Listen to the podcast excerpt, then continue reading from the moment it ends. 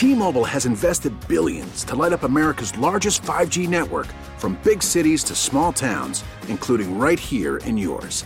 And great coverage is just the beginning. Right now, families and small businesses can save up to 20% versus AT&T and Verizon when they switch. Visit your local T-Mobile store today.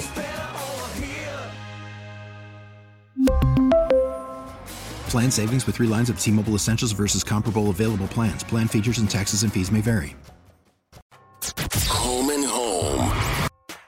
Quarterbacks are on the move around the NFL, and it has nothing to do with their mobility. It is going to be a wild offseason at the quarterback position in Major League Baseball, swinging for the fences with some new changes, proposed changes for the MLB postseason. They are wild. They are bachelorette like with roses being handed out in prime time. It is a Tuesday, home and home, a radio.com sports original. We're brought to you by ZipRecruiter. Check them out, ziprecruiter.com slash enter. They are the smartest way to hire. I'm Dave Briggs. I'm home in Connecticut. Ross Tucker, he is home in Pennsylvania. We'll go to the home market of the Dallas Cowboys later on. Talk to Mike Fisher about the future of the quarterback position for the Dallas Cowboys. You thought that was one of the more stable spots around the league. But today is February 11, 2020. On this date, 30 years ago, arguably the greatest upset in the history of professional sports, Buster Douglas knocked out Iron Mike Tyson, who was 37 0 in Tokyo. We'll talk to Jeremy Schaap, Emmy Award winning reporter director of 42 to 1, the 30 for 30 on the Buster Douglas knockout. We'll talk to him shortly. Should be a fascinating conversation. But we start at the quarterback position. Mr. Ross Tucker, how you doing, my friend? What is happening in Dallas at the quarterback position? It looked like a done deal. They would sign Dak Prescott to a long term contract, somewhere in that neighborhood of 35 plus million per year. And then came Michael Irvin and shook everything up around the league. Yeah, evidently, I, I I'm not buying it at all, Dave. I got to tell you, I, I really am not. I'm not buying Brady the Cowboys even a little bit. I'm not buying the Cowboys not getting a deal done with Dak Prescott. Now, I don't know who Michael Irvin is talking to, who are these important people are that he has since clarified are not from the Dallas Cowboys. So how important can they be if they're not from the Dallas Cowboys? That would utterly shock me if the Cowboys did that. And frankly, I think it would be a terrible terrible, short sighted decision if they went that route. I am putting exactly 0.0% stock in the possibility of Tom Brady going to the Dallas Cowboys. There's a bunch of teams that I think are much more likely than he is. I don't know if this is posturing by the Cowboys with the Dak Prescott contract negotiations, or maybe this yeah. is just the publicity rock star that Jerry Jones is, knowing that speculation about the Cowboys and Tom Brady would be good for business. A lot of attention, a lot of discussion about the Cowboys. And you know what? Maybe it doesn't hurt all that much in the negotiations with Dak Prescott while they're at it. It is the mother of all negotiations. If that's what this tactic is all about for Jerry Jones, the NFL's number one businessman who leads the most valuable franchise in all of professional sports. Now, we referenced Michael Irvin, who got this started on WEEI Sports Radio in Boston, always on the radio.com app, when he said he had talked to some significant people at the Super Bowl about this theory that the Dallas Cowboys franchise tag Dak Prescott and then sign and trade him. They get two first round picks and then they sign Tom Brady to a free agent contract. And that got everyone talking and everything stirring. And Michael Irvin then had to walk back these comments a little bit on Sports Radio 105.3 in Dallas clarifying exactly how significant these people were that he spoke to. Listen. Let's just start from the top. Okay, you go and you say what you said. You clarified it on Twitter.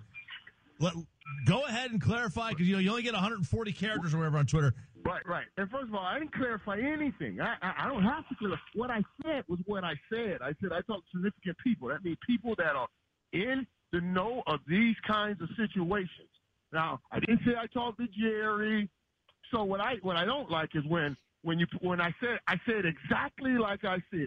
Then people come out saying, you know, in the article, well, Michael talked to people in the Cowboys organization. I never said I talked to anybody in the Cowboys organization. So when an article comes back out saying Michael's walking back, I'm not walking back anything. You guys wrote wrong. So so don't don't, don't put it on me like I did something wrong when you didn't do your work. Uh, uh, and not talking about you guys yep. in particular. I'm talking about you know the people that wrote these articles as if I had a conversation with Jerry Jones or something like that about it, and I never said that. So so yeah, that's all interesting there. But those conversations I'm talking about, I had, I really had.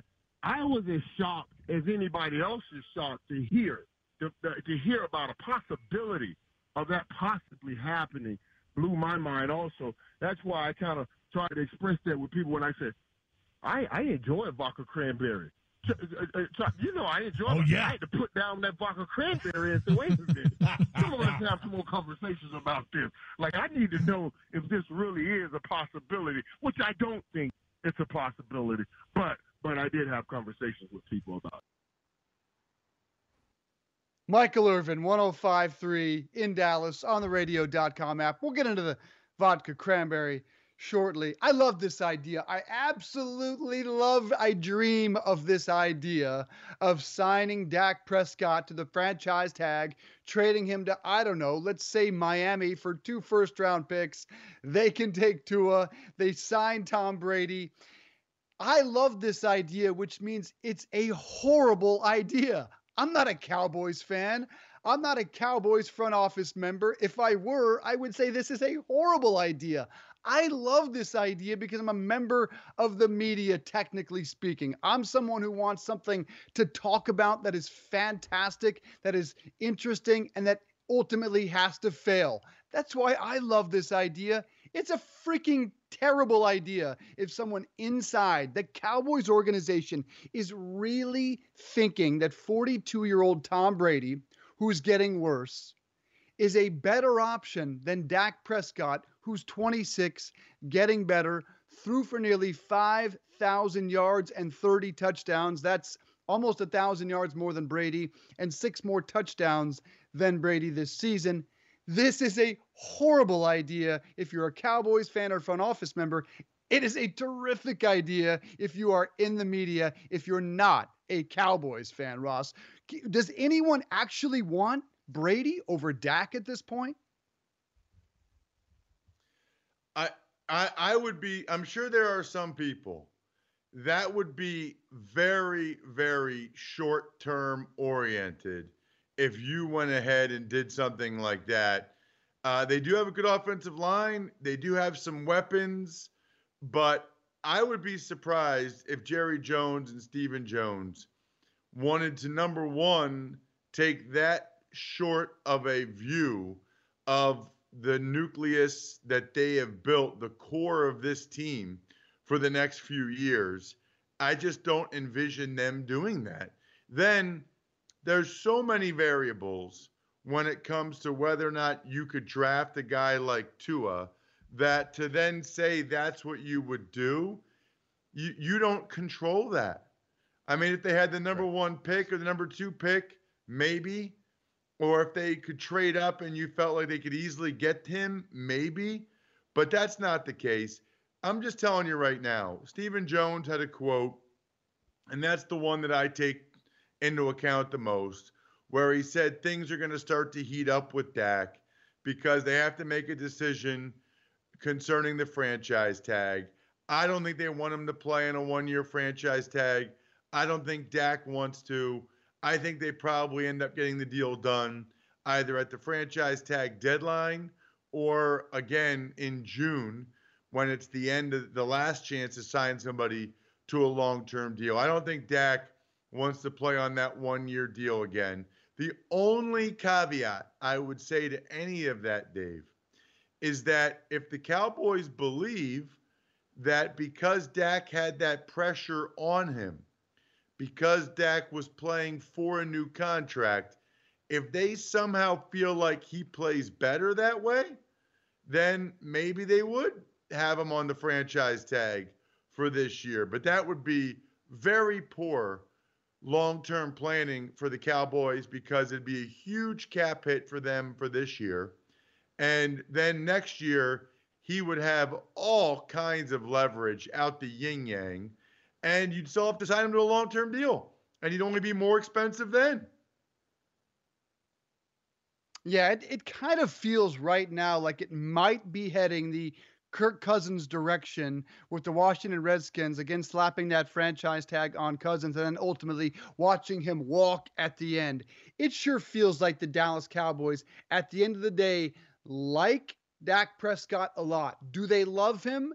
It doesn't feel that way, but maybe that demand is around the $40 million a year mark, which only one quarterback in the league deserves, and his name is Patrick Mahomes. If he's asking for a dollar more than Russell Wilson makes, I'm the Dallas Cowboys. I have to make the same move, make him earn that contract throw the franchise tag on him without a doubt if that's his demand. He's not a $40 million a year quarterback. The numbers are great. He is getting better. He is 26. He is nowhere near the league of Russell Wilson and or Patrick Mahomes. If I'm the Chargers, I would certainly consider the deal where you acquire a player with the franchise tag, sending those two first round picks because I don't think the Chargers get a great quarterback where they are. I think Tua's gone at Miami, which leaves you with that group of quarterbacks that include Justin Herbert. And I don't love Herbert, clearly. I don't love any of the quarterbacks that the Chargers are going to get there. This is just a very intriguing. I don't know which quarterback situation has more intrigue, what Dallas does with Dak or where Tom Brady ends up, but it is going to be a terrific postseason, uh, off season, just watching the quarterback position. And that was the subject of our poll question this morning at RDC, home and home. Which quarterback do you want for the next couple of years? Tom Brady, Taysom Hill, who we'll mention in the news, and Philip Rivers will mention also in the news. And right now, no surprise that Tom Brady is the lead here on our poll. Almost 67% of you say he's the guy you'd want for two years.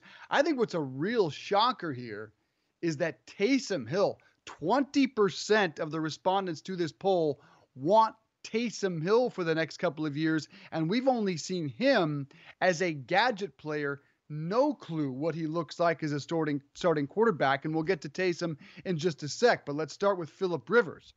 Philip Rivers is a free agent. He and the Chargers, and I hate this quote, mutually parting ways as of yesterday. No one mutually parts ways in this situation. I've had uh, employers mutually part ways with me in the past. I was let go. Philip Rivers was let go. They don't think he has anything left in the tank at age 38. Uh, Philip Rivers has thrown 15 interceptions on average for the last six years. He is a interception machine at this point. Rivers double digits in interceptions 10 straight years. For context, Tom Brady, 12 of the last 13 years, single digit interceptions. So that just gives you a sense of how many picks Philip Rivers has thrown over the last decade. What's interesting also about the Philip Rivers news is, Ross, when the NFL posted on Instagram that the Rivers and the Chargers are mutually parting ways, Tom Brady liked that story on Instagram, sending people in Boston into another frenzy. Why does he do that in your estimation? You know, I, I've given up a long time ago, Dave, trying to figure out why Brady does some of the things he does on Instagram, especially as it relates to Antonio Brown, because I really don't get it. I, I'm really surprised that a guy as buttoned up who understands the importance right or wrong of everything he does, I, am surprised that he's liked the Antonio Brown stuff, the Antonio Brown post on Instagram, and I'm kind of surprised he liked the Philip Rivers and the Chargers, you know, parting ways. You know, maybe it's just a, a story that he liked, but it's like people read into it. Does he like that the team's parting ways? Does he like that the Chargers have an opening? Like, you know, no matter what Brady does right now, people are going to read into it. And I'll say this about Philip Rivers, Dave. I'm fine with the Chargers moving on because that's really what they're doing. Uh, they're electing to move on. I think if they really wanted Rivers back in a major way, I think he probably would be back. You know, if yeah. they were willing to pay him. But I think it's a fine time with the with the Chargers moving in their new stadium. It's a fine time for them to move on from a 38 year old quarterback. I've got no problem with it. I'll just say this in terms of the interceptions. You know, he has been behind and trailing a lot more often than Tom Brady. He also has a much worse offensive line from a pass protection standpoint. Now, look, there's no question he doesn't take care of the ball as well and that he's more careless with the football, especially this year, than Brady is. But I think you also have to understand those statistics in context a little bit and not just take them for gospel, if you will, because those guys have been in very different fourth quarter situations. And it feels like if you watch the red zone on Sunday at approximately 7:10 p.m. Eastern time, Philip Rivers' team is always trailing and he throws a pick to end the game every week. I mean, that's 16 picks right there because it seems like every week red zone you can almost lock that up.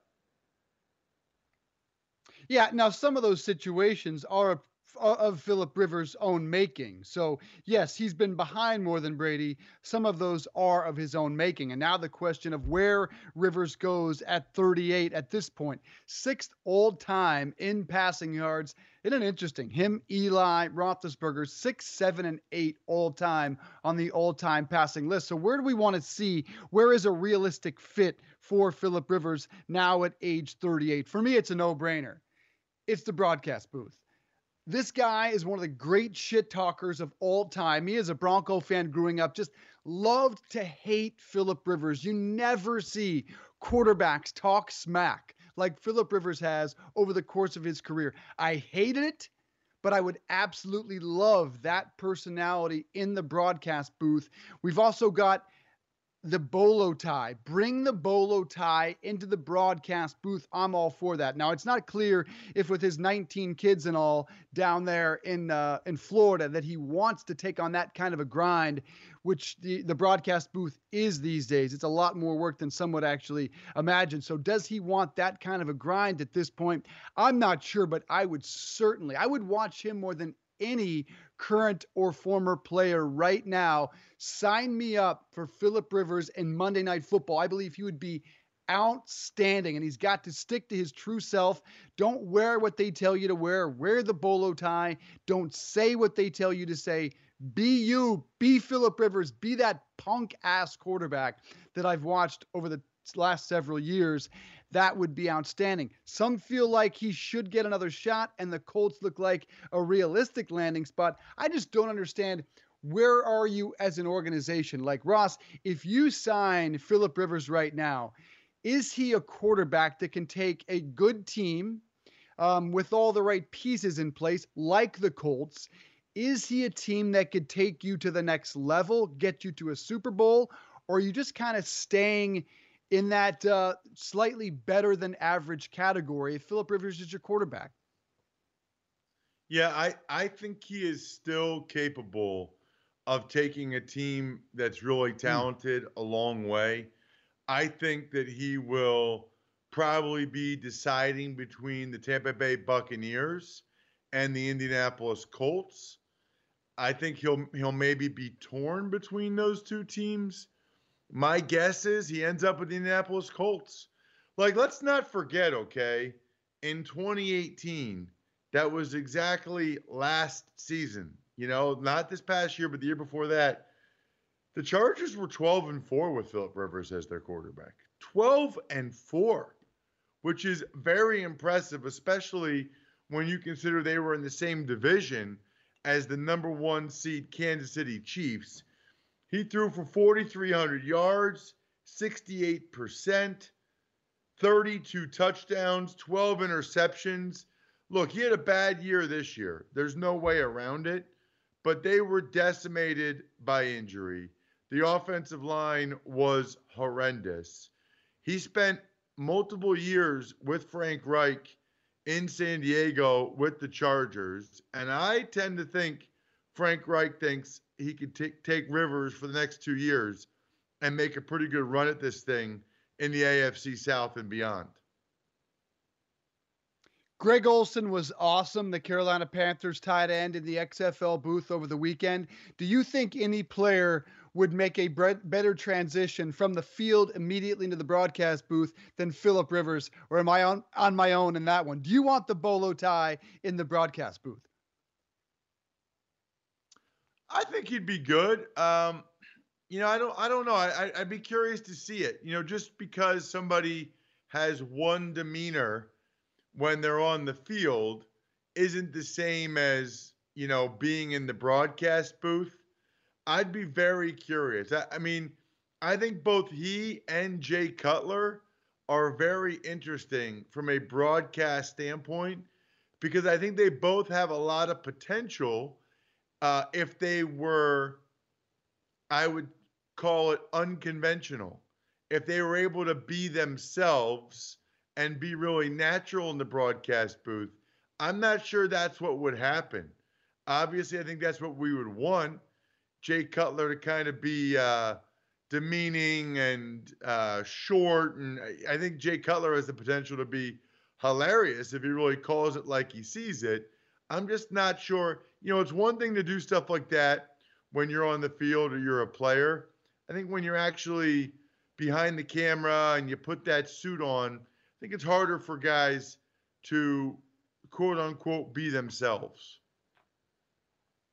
Yeah, he, he could be interesting. That that is the interesting question. Would he be the guy we see on the football field? I'm not sure about Cutler. I hear he is in demand. As a Bronco fan, was not a fan of the personality of Jay Cutler. And let me just tell you, all of Broncos Nation was not a fan of the personality of Jay Cutler. He rubbed all of Denver the wrong way with his lack of leadership, his looking down, his being bitter and angry. But uh, take give me Rivers any day over Jay Cutler. So, as to our poll at RDC Home and Home, only 12% of you say you'd want Philip Rivers as your quarterback for the next two years. The fascinating part about that poll is only 12% want Rivers 20% want Taysom Hill from the New York Saints, who we have never seen be anything other than a very fascinating gadget guy and one of the more interesting players in fantasy football history for the Saints because he can do a little bit of everything. He can run, he can throw, he can block. And now he says, he doesn't want to be a gadget guy, telling the Associated Press if the Saints don't view me that way as a franchise quarterback, well, then I have to leave. That's what Taysom Hill, gadget guy, and currently third string on the depth chart for the Saints. He is a free agent like Brees and Bridgewater. A lot of moving pieces for the New Orleans at the quarterback position. And Taysom Hill Sign me up for that. Yeah, I have been riding the Taysom Hill thing. I guess I'm I am eating all the the buzz. I, I'm taking the bait on Taysom Hill. I cannot resist staring at the sun in this case. I think the possibility of him as a franchise quarterback for a team that is look I don't want him if I'm the New England Patriots right now. Uh, I do want him if I'm, yes, my team, the Denver Broncos. If we didn't have Drew Lock, who looks like he has some potential, I would love to see Taysom Hill as the Broncos starting quarterback because we've been locked in mediocrity for a couple of years at the position. Why not take a shot? Why not go big on something that could pay off? It's a lottery ticket. Now, I don't want him to get a Nick Foles like four year, $80 million deal. Not entirely clear what type of contract he will covet. But I'm buying Ross. I'm taking Taysom Hill as a franchise quarterback. I think there are five or six teams that could use the asses in the seats and the energy. And quite frankly, I think at the end of the day, I think the guy can play. Yeah, I mean, to me, um, this is sort of laughable that there's any uh, momentum right now about him as a fran- quote unquote franchise quarterback. Is it possible? Absolutely. And I'd love to see him get the chance to be a full time quarterback somewhere. But I think you'd have to be totally willing to build your entire offense around him like the Baltimore Ravens did with Lamar Jackson. Now, have we seen enough from Taysom Hill for a franchise to say, you know what? This guy can be Lamar Jackson. We are going to totally change our entire offensive system to build around Taysom Hill based on him being seven for 15 in his career throwing the ball in the NFL and oh, by the way, he turns 30 years of age in August. You know, there's this misnomer that he's like this young guy. He's not. He also got hurt three times in college, season ending injuries, and what? Ended up playing six years of college football as he kept getting medical red shirts. So let, us just think about this for a st- second you are going yeah. to totally change your offense for a guy who's seven for 15 in his career throwing the football and he's 30 years old and he has a extensive injury history well you better hope you're right because you're fired and you're fired pretty quickly if it doesn't go well yeah, you're right. I, I am fired and I'm going to take a chance and I'm going to roll the dice and I'm going to make that lottery ticket play if my team feels like we're just stuck in quicksand. Uh, Jacoby Ellsbury, uh, look, I, I think there's five or six spots around the league that feel like you're quicksand. You're just stuck there, but you'd need a Greg Roman. And I don't know how many Greg Romans there are around the league, probably just one Greg Roman? How many offensive coordinators that could make it work with Taysom Hill at the quarterback position? Because, yes, you would have to change everything. You certainly can't come in and run the existing Denver Broncos offense, and, and Pat Shurmur is certainly not going to work with that. But there might be a couple of teams that want to roll the dice, and yeah, they might get fired just like me. What do you think? Do you want Taysom Hill as your quarterback? Well, 20% of you say you would roll the dice with me. I applaud those 20% of you at RDC Home and Home. All right, it is February 11th, 2020, 30 years ago today. What might have been the greatest upset in the history of sports? Buster Douglas knocks out Iron Mike Tyson. Was it the greatest upset of all time? The director of 42 to 1, an Emmy winning reporter for ESPN, Jeremy Schaap, will join us. And Ross Tucker weighs in next on some very important chairlift uh, behavior. What is the protocol on a chairlift? Do you talk to the stranger next to you or do you shut up and stare straight forward? Guess which Ross did? We'll discuss it next. Kodable co founder Grechen Huebner experienced how challenging hiring can be after unsuccessfully searching for a new game artist to grow with her education tech company. But then she switched to ZipRecruiter and saw an immediate difference. And you can too by signing up for free at ziprecruiter.com slash enter. ZipRecruiter doesn't depend on candidates finding you. It finds them for you. And by using ZipRecruiter's screening questions to filter candidates. Gretchen found it easier to focus on the best ones, then find the right one.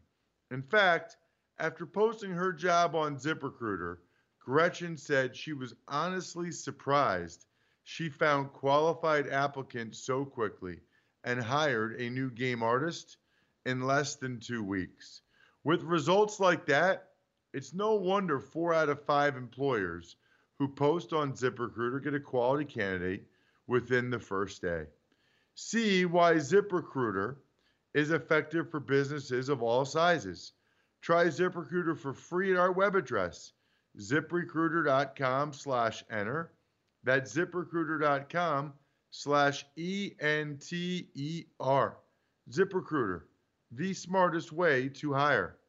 30 years ago today, Buster Douglas, with arguably the greatest upset in the history of sports, knocked out Iron Mike Tyson, who was 37 and 0 with 33 KOs. Jeremy Schaap is the director of 42 to 1, the 30 for 30 documentary on that legendary night. Joins us in just a couple of minutes. I don't know. Was it uh, Miracle on Ice? Was it UMBC over Virginia? A lot of great upsets in the history of sports. Also, Mike Fisher, 1053 in Dallas, sports radio there tells us what is the future of Dak Prescott in Dallas? Are they going to franchise tag and trade him, or can they get a long term deal done? It is a Tuesday home and home. A radio.com sports original, and we're brought to you by ZipRecruiter. Check them out, ziprecruiter.com slash enter. They are the smartest way to hire. I'm Dave Briggs, home in Connecticut, and Ross Tucker is home in Pennsylvania. And Ross uh, on the slopes where I will be next week. It is vacation week for the kids. I'm heading to Colorado. Hopefully, get up there on the slopes a little bit where you were recently, Ross, and found yourself with a difficult question. And it's one of etiquette. Chairlift etiquette when you're riding with a stranger can be a complicated path. It's kind of like train etiquette for people out here in New York, Connecticut, New Jersey, Boston. When you're sitting next to a stranger, do you strike up a conversation or do you just sit there and look down at your phone, Ross? How did you play it? You know what? It's interesting that you talked about it in light of like the train because when I am on a plane or on a train, I purposely don't make eye contact and I don't engage because I've got work to get done. When I'm mm. on those two vehicles, I don't want to have a conversation. I don't want them to be asking me questions because if I'm on a plane or a train, that is work mode for me. And in either case, I have something I'm reading or a computer in front of me. So like, no, I'm not I'm not trying to have that. I feel like on a mm. chairlift, that is more leisure. That's pleasure, not business. And I feel like that's a great opportunity. You're outside, you're in the you're in the environment, you're on this lift, and you know there's a finite time. It's not like a plane where you could be the guy you don't have a 3-hour conversation. A chairlift is the perfect conversation because you get out of it what you want. You find out where the person's from, where else they ski, whatever. And, and maybe that's it. Hey, have a great day. You too. See you later. Boom. I love it. It's like an elevator conversation. It's perfect. I love talking to people on chairlifts because I'm curious, especially now that it's skiing season. I go right from football season, Dave, to skiing season. And so the last two Saturdays, I've been at a local mountain. We're kind of fortunate. There's a mountain that's only 30 minutes from our house where our daughters go ahead and they get lessons from 10 a.m. to 3 p.m., which is amazing, by the way, because my wife and I, we go with them early. We ski a couple runs with them, drop them off for five hours. My wife and I are able to ski. We have a nice leisurely lunch. It's unbelievable. Oh. I mean, I don't know how much we're paying for it, but I would pay a lot more because it is awesome. but Dave, my wife and I have a disagreement when it comes to chairlifts. Hmm. I like to engage Maverick. If there's a single or another couple on the four seater, I like to be like, hey, How you guys doing? Where you from? My wife says to me, Can you just talk to me? Can you just not say something to them this next chairlift? Can you maybe hmm. just talk to me or just be quiet? She does she does not enjoy it as much as I do. So it's tough. And we've been in this situation, other aspects of life. It's tough, Dave, because then I'm like, okay, I won't.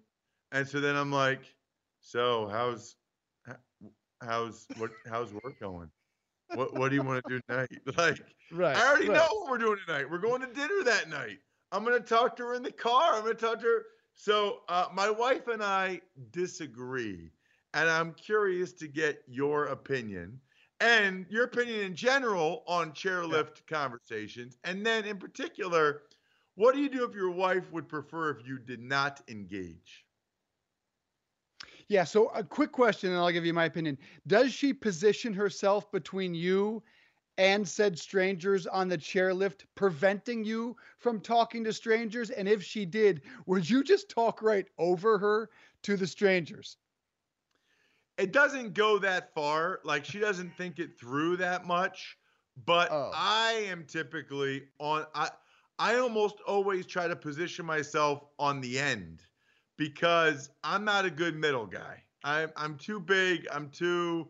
I, I don't like being in the middle. I like being on the end. So quite often, yes, I am talking over her to the uh, to the other people on the lift. You know what though, Dave? That- You know what though? Yeah. she ends up liking it a a lot of times because because there are people in in our instance it's it's interesting i mean how many people are from baltimore that they come up to the central pennsylvania area to ski and there are a couple other ski areas within 35 40 minutes so it's good for us to talk to them about those other mountains and which one they like the best and why like i i, Yeah. I am an information seeker and I get info from them that I think is helpful. We I almost never tell them anything about us. I don't give a shit about me or I already know everything going on in my life. I I'm looking for more information. So I'm glad that there are people like you, but I'm not a person like you. Um, a- and, the trouble I have with the chairlift etiquette is there's no real out for you on a chairlift. Whereas if you're on a plane or if you're on a train, you can put up with the conversation of the Ross Tucker next to you for five, maybe 10 minutes. And then you like pull out the laptop or you pull out the phone or you put in the headphones and you make it clear I am done with this conversation. But on a chairlift, there's no real out because I'm not pulling out my phone on a freezing cold chairlift, but then again, it's only usually a five to 10 minute ride up that lift. So my genuine, genuine uh, etiquette there is I'm not a big talker on chairlifts because I find it one of the most enjoyable, peaceful moments of my life. Riding up a chairlift, sun shining on your face. I'm closing my eyes right now and envisioning it. Little breeze, no noise whatsoever other than the slight humming of a chairlift. It is such a peaceful moment that I generally I don't like to have the chairlift conversation. Not a big fan of the train conversation, not a big fan of the plane conversation. But again, I'm happy there are people like you because I think our kids need to learn how to do that sort of thing. They don't like it. Like they're my kids are viscerally uncomfortable if and when I take the opportunity to have a conversation with a stranger. They just don't understand why I'm having a talk with this random guy. And I do that at Dunkin' Donuts sometimes uh, when I'm just sitting there and, and they're having a, a donut and I'm having a coffee. Kids don't like it. Kids now interact through Instagram and Twitter and Snapchat and TikTok, and they really don't know how to have those random type conversations. So I guess I'm hypocritical in that I don't really have a lot of them, but I'm very happy there are chatty Cathy, Ross Tuckers everywhere. But again, you're kind of hypocritical because you don't have those conversations on planes and trains. When what if someone strikes up a conversation with you on a plane? How do you play it off? Um, I am friendly, but I do one of the things that you suggested very quickly, which is I start looking at my laptop and typing. I start doing something on my phone or writing notes. You know, I, I don't think I ever have to get to the point where I'm like, okay, I'm done talking to you. but I, I think I, I do make it clear to your point that I am no longer interested in this conversation because work is the priority over talking to this random person. You make a great point, though, by the way, about our kids. And that's, I'm going to suggest to my wife that we split up on the chairlifts a little bit, each take a girl so that they can see what it's like to engage in those conversations. And that I think that's a very, very important aspect of life, being able to have those conversations. And there are times when I just soak in the atmosphere if it's nice, but especially on these short chair lifts at a smaller mountain, I I, I like to uh, I like to learn more about the people that are on there. Did, did you ever get a phone number? Did you ever get an email address? Come on. How far does Ross Tucker take the chatty Cathy? Did you ever like, hey, maybe we should get a drink sometime? Maybe we should have lunch? No, I don't go that far. I will say this though, just to wrap this up. There was a kid, maybe a 12 year old, that this is when it kind of ended. My wife was like, okay, that's enough. Because I, I asked the kid a question. And to your point, Dave, he looked at me like, who is this dude trying to talk to me right now? and why? Like, he just kind of grunted. And then I asked something else. And he kind of grunted again. My wife looked at me like, And I was like, right. okay. He was on the racing team. He had like a racing jacket on. I was like, all right. Then he, I, I proceeded to ask him where he lived. And he, and he said, like, two minutes from here. I said, what town? He said, I don't know. He's like 12. I, I don't know. There might have been something wrong there. I don't know yeah, we, we may have gone into an uncomfortable territory. We'll revisit this later in the program. I'm happy there are chatty Cathys like Ross Tucker because our kids need to be taught a lesson. My kids squirm when they sit next to a stranger on a plane, and I enjoy them squirming. That's when I do engage in conversation to make them feel a little bit more uncomfortable. All right, today is February 11th, 2020. What happened? Exactly 30 years ago today. Well, arguably the greatest upset in the history of sports happened. It sounded like this on HBO Sports. It's over. It's over. Mike Tyson has been knocked out. Unbelievable. This makes Cinderella look like a sad story.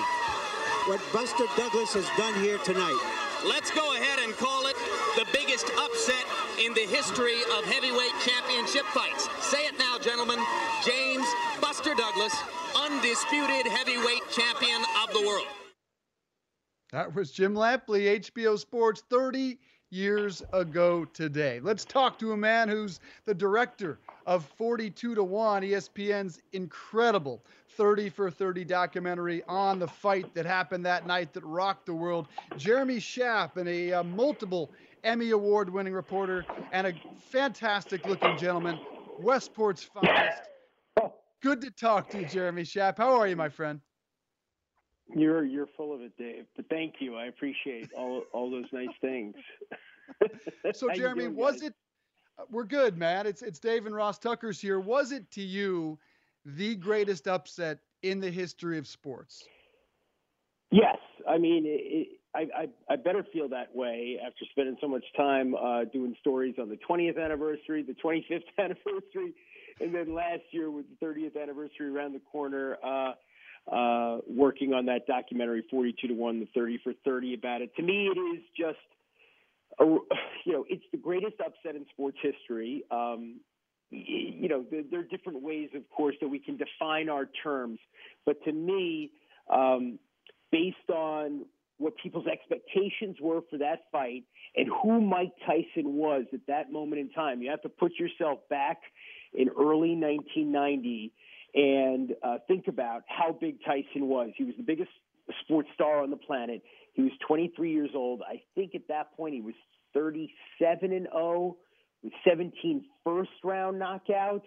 Um, there were a lot of people, smart people, you know, not not not dilettantes who thought at that moment in time he had already demonstrated he was the greatest uh, prize fighter who had ever lived.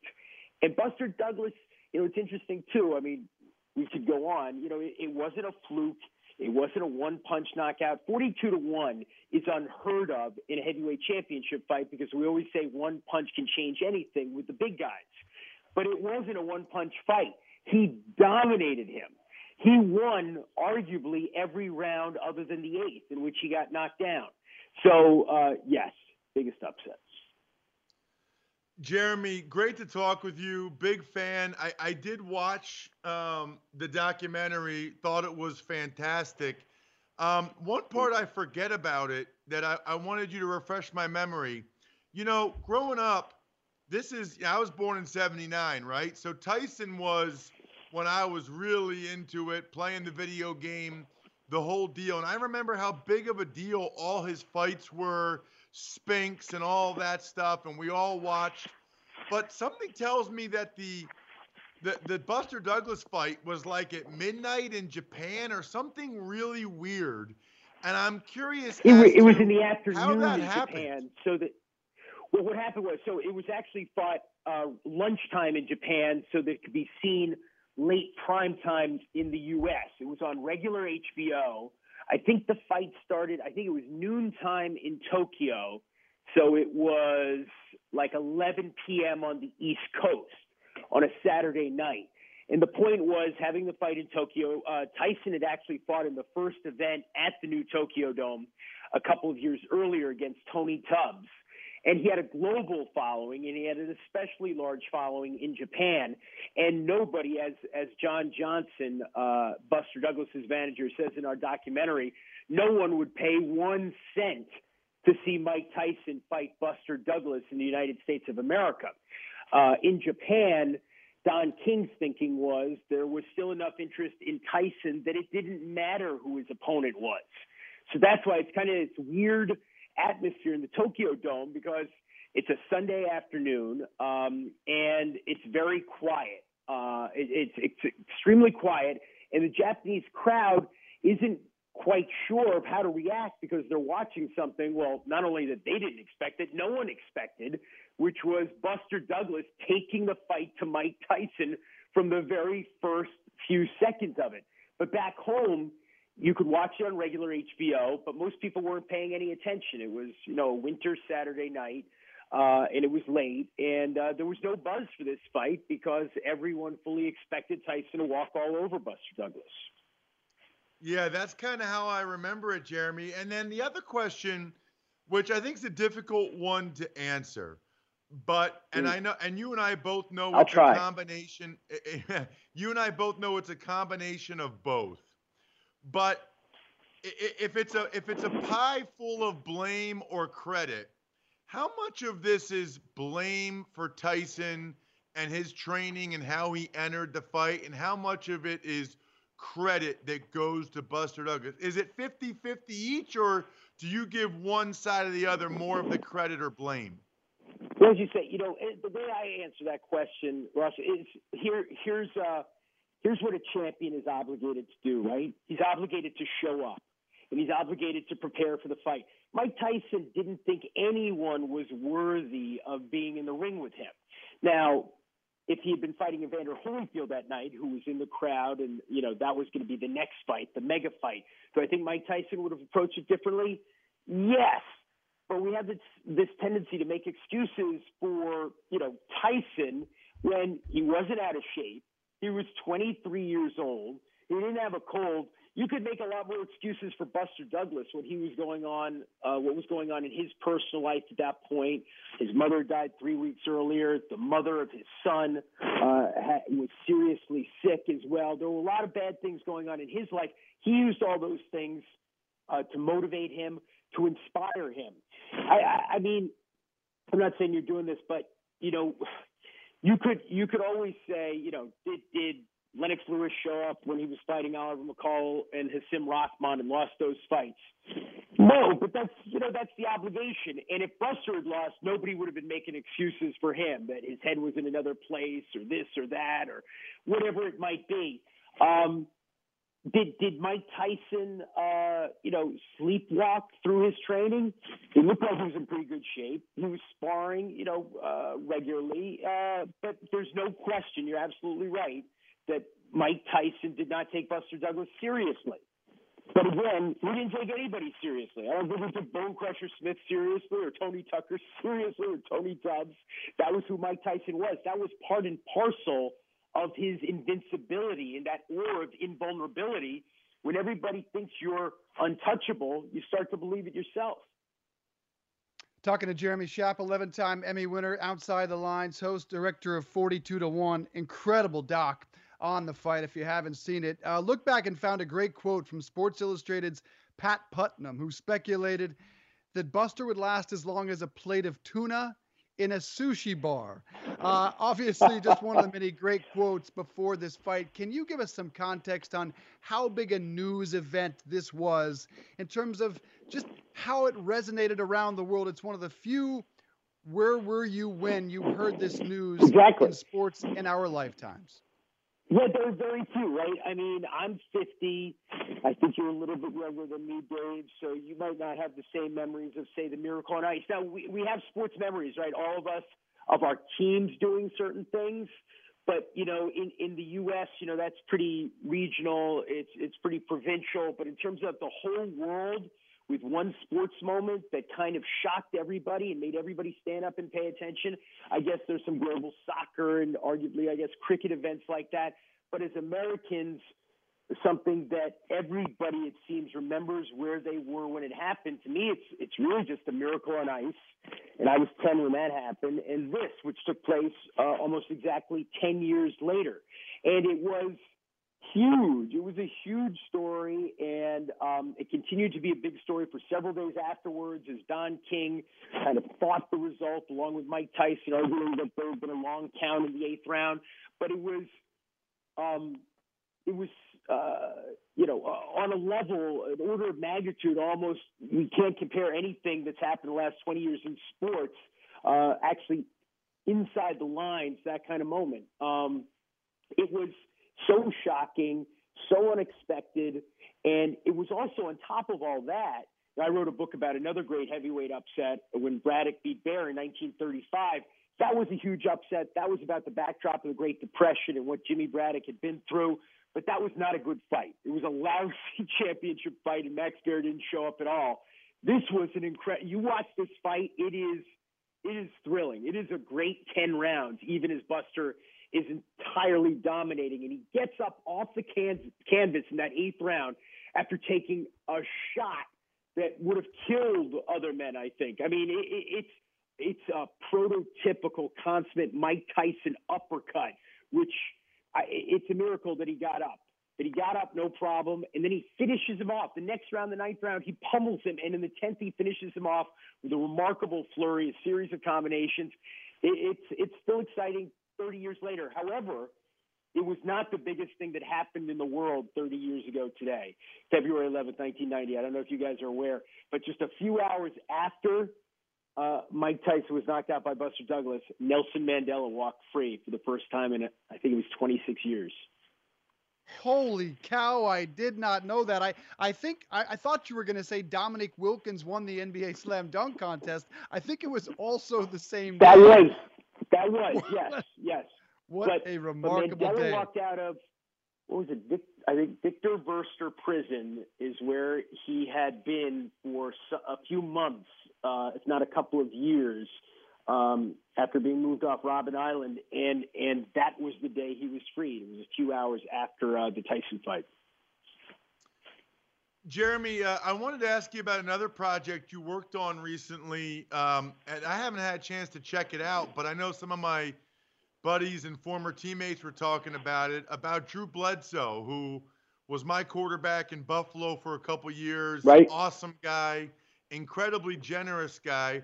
Uh, I guess I have two questions on that, Jeremy. One is if you can talk about, you know, what was most interesting to you about your conversation with Drew, and also when is the re-air? Because I got to DVR that. I want to watch it. Oh, that's a good I, question. I scrolled Uh, through my my cable thing today, trying to look for when it's on again because I didn't know it was on the other night.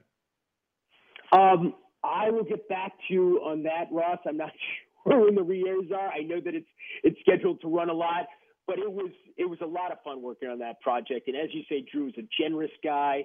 He's uh, a warm guy. He's got a great story to tell. He's obviously a very bright guy as well. And I think he was just at a place in his life in the last couple of years where he said, you know what?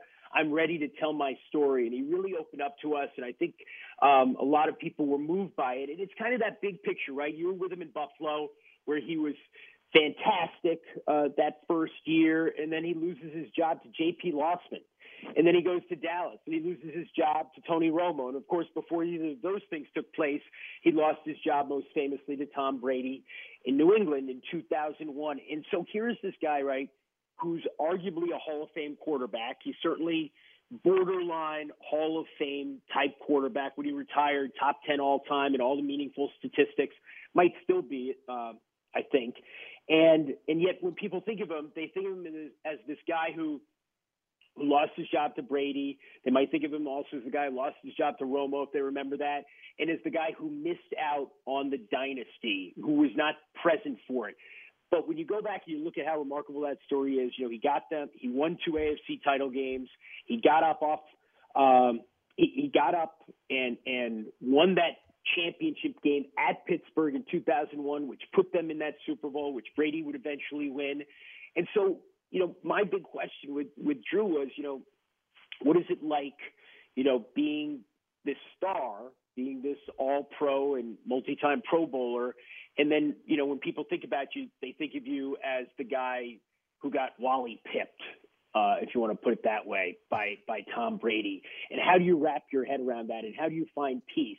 And he's found it. And you know, it's through family and it's through applying himself to this wine business he has now, which is extremely successful. And he's just, um, you know, he's a guy who has, I think, uh, a lot of lessons uh, that are valuable for other people to hear. And it's not just about football. E60 Drew Bledsoe Better with Age will re air Sunday, February 16th oh, at 1 a.m. 1 a.m. to 2 a.m. on ESPN News. I am here for your ESPN promotions, Jeremy Schaap. Thank you. And while we have you, uh, I want to ask you about Bob Knight returning to Assembly Hall, first time in 20 yeah. years over the weekend. It was an emotional love fest in Indiana, surprising to some. And when a lot of people think of Bob Knight and his relationship with the media, they think of Jeremy Schaap. And this legendary ESPN interview, we have a quick clip. And you have a real faculty for doing that. Thank uh, you. No, I don't think it's anything to really be too proud of myself. Uh, I think I, I when I talked say, about Pat. Bob, you came here to do an interview. I'm asking you questions. When I talked, well, then let me finish the okay. answer. Is that okay, go Jeremy? Ahead. Is that fair enough? Please go right Have ahead. I interrupted your questions yet? Yes. No, I haven't. You've interrupted my answers with your questions, and then I've tried to get back. So Please let me continue. finish this. You got a long way to go to be as good as your dad. You better keep that in mind. Oh, I uh, appreciate uh, it. Oh, the legendary Bob Knight taking a shot at you. I thought you did an incredible job in that interview, but it seemed like the coverage over the weekend, Jeremy, was basically all glowing and embracing of Bob Knight and his legacy. There wasn't a whole lot of discussion of Bob the Bully. How will you remember him? Well, you know, actually, on on outside the lines, we were on uh, that morning from nine to ten, and we did a roundtable discussion about it. And there, actually, I, I felt like I was the guy, strangely enough, in that position uh, who wasn't focusing on um, the negative, the bullying, the choking, and that's all there, the abusive behavior. But my, my fellow panelists, uh, I guess it was Ryan Smith and Jen Lada and Will Cain, they, they were certainly talking about it. Look, I, I think um, Bob Knight will be remembered as one of the great basketball coaches of all time. Um, he'll also be remembered as somebody who came to stand for a lot more than basketball or sports. He was a symbol of a certain way of thinking, a certain kind of tough love. He was the biggest figure in the state of Indiana for two or three decades. He wasn't just a basketball coach. So he touched um, he touched a lot of people. And he touched a lot of raw nerves. He was certainly a, a bully. Um, he he certainly did things that there's no way he would be, be able to get away with today and last as long as he did. Uh, but having that moment at Assembly Hall, you know what I thought? I thought that was moving and it was touching. You could see the genuine emotion there. And of course, it wasn't Indiana that didn't want him back all this time. It was Bob who would not return after having right. been fired on September 10th, uh, the year 2000.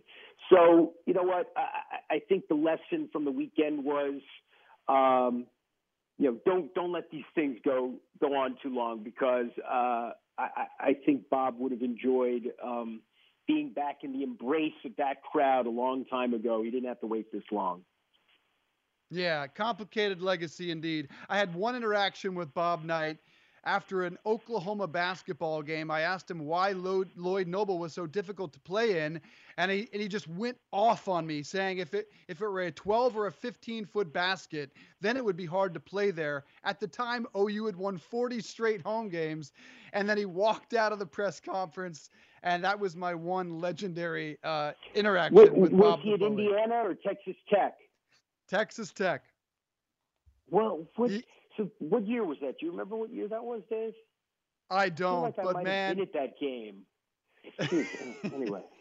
Uh, and, might have been at that press conference. Bob's a legend, the general back in the community there in Indiana is good. Jeremy Schaap, awesome to have you on the program, my friend. Check him out on Outside the Lines E60 again re-airs the 16th, 1 a.m. ESPN News, and check out 42 to one. Get yourself on ESPN Plus. It's incredible. Jeremy, good to talk to you, my friend. Thank you. Thank you, gentlemen. All right, Ross, real quickly, I want to get your take on greatest upset of all time. Interestingly, Darren Rovell had a poll about it this morning in which the respondents, more than 9,000, say the Miracle on Ice is easily the number one upset all time.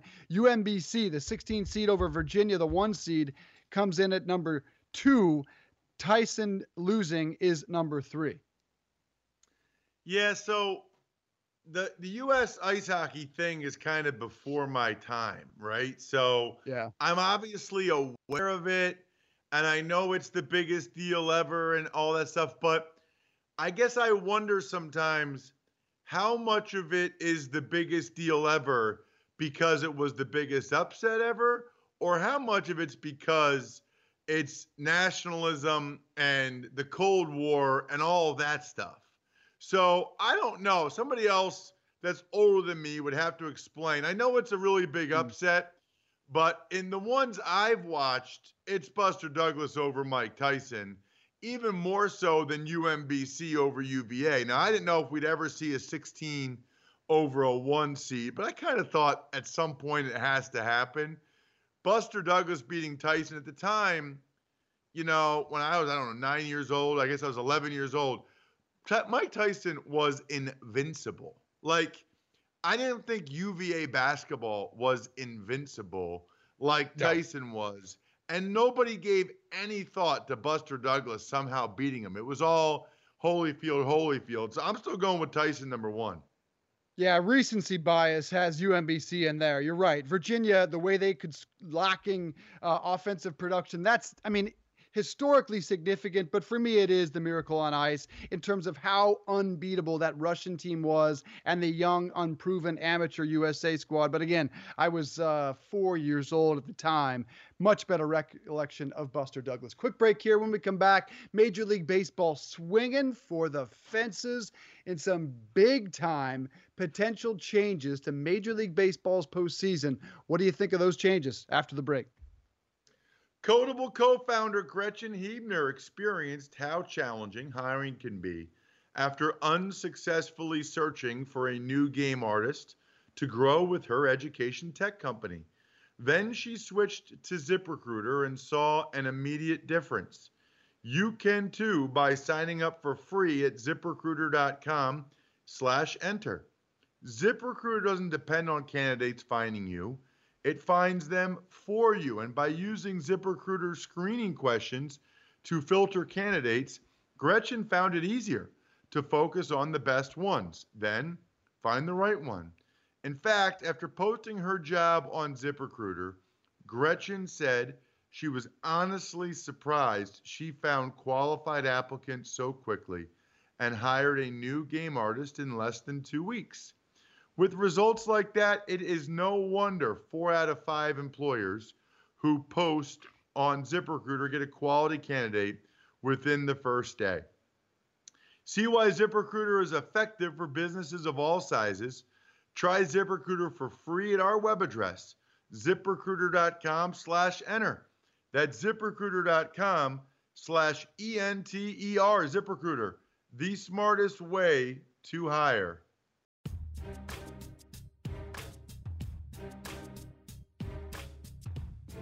Hey, everybody, it's Ross Tucker. Thanks for listening to the Home and Home podcast. Remember, you can watch or listen live every day from 8:30 to 10:30 a.m. Eastern Time exclusively on the radio.com app or on the web at radio.com slash home.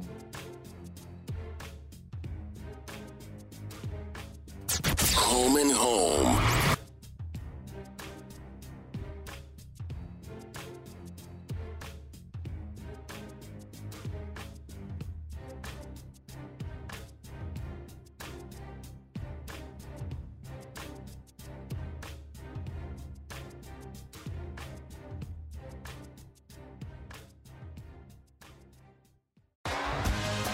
T-Mobile has invested billions to light up America's largest 5G network from big cities to small towns, including right here in yours. And great coverage is just the beginning. Right now, families and small businesses can save up to 20% versus AT&T and Verizon when they switch. Visit your local T-Mobile store today.